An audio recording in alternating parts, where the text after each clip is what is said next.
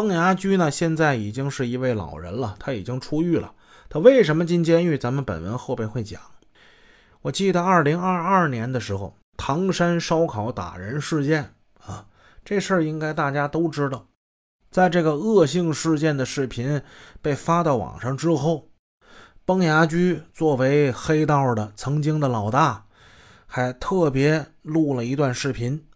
视频之中的崩牙驹已经老多了，崩牙驹还特别谴责了一下啊陈某志他们。啊，这种行为是不耻的，不应该对妇女这样。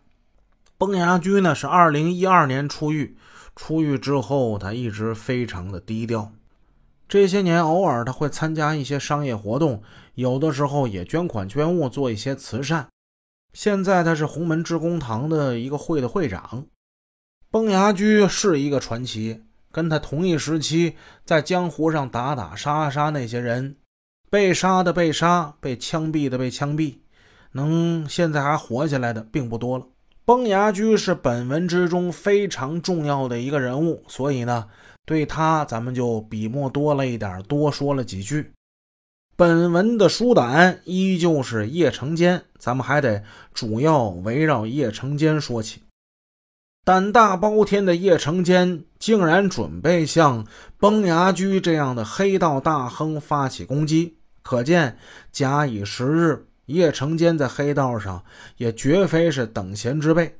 叶成坚准备攻击崩牙驹了，这并不是突然之间的心血来潮，他非常明白，打蛇得打七寸。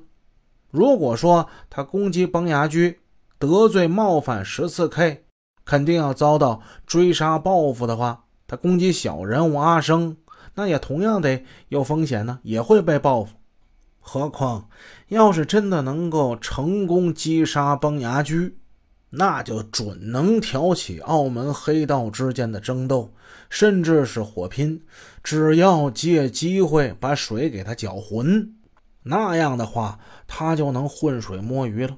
反正啊，光脚的不怕穿鞋的，尚无任何根基的他，除了一条烂命，再没有什么害怕失去的东西了。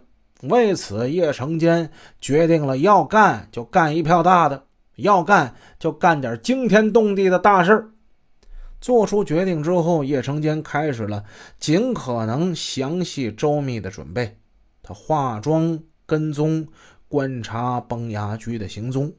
他发现崩牙驹啊，喜欢到前街附近那大富豪酒家去饮茶。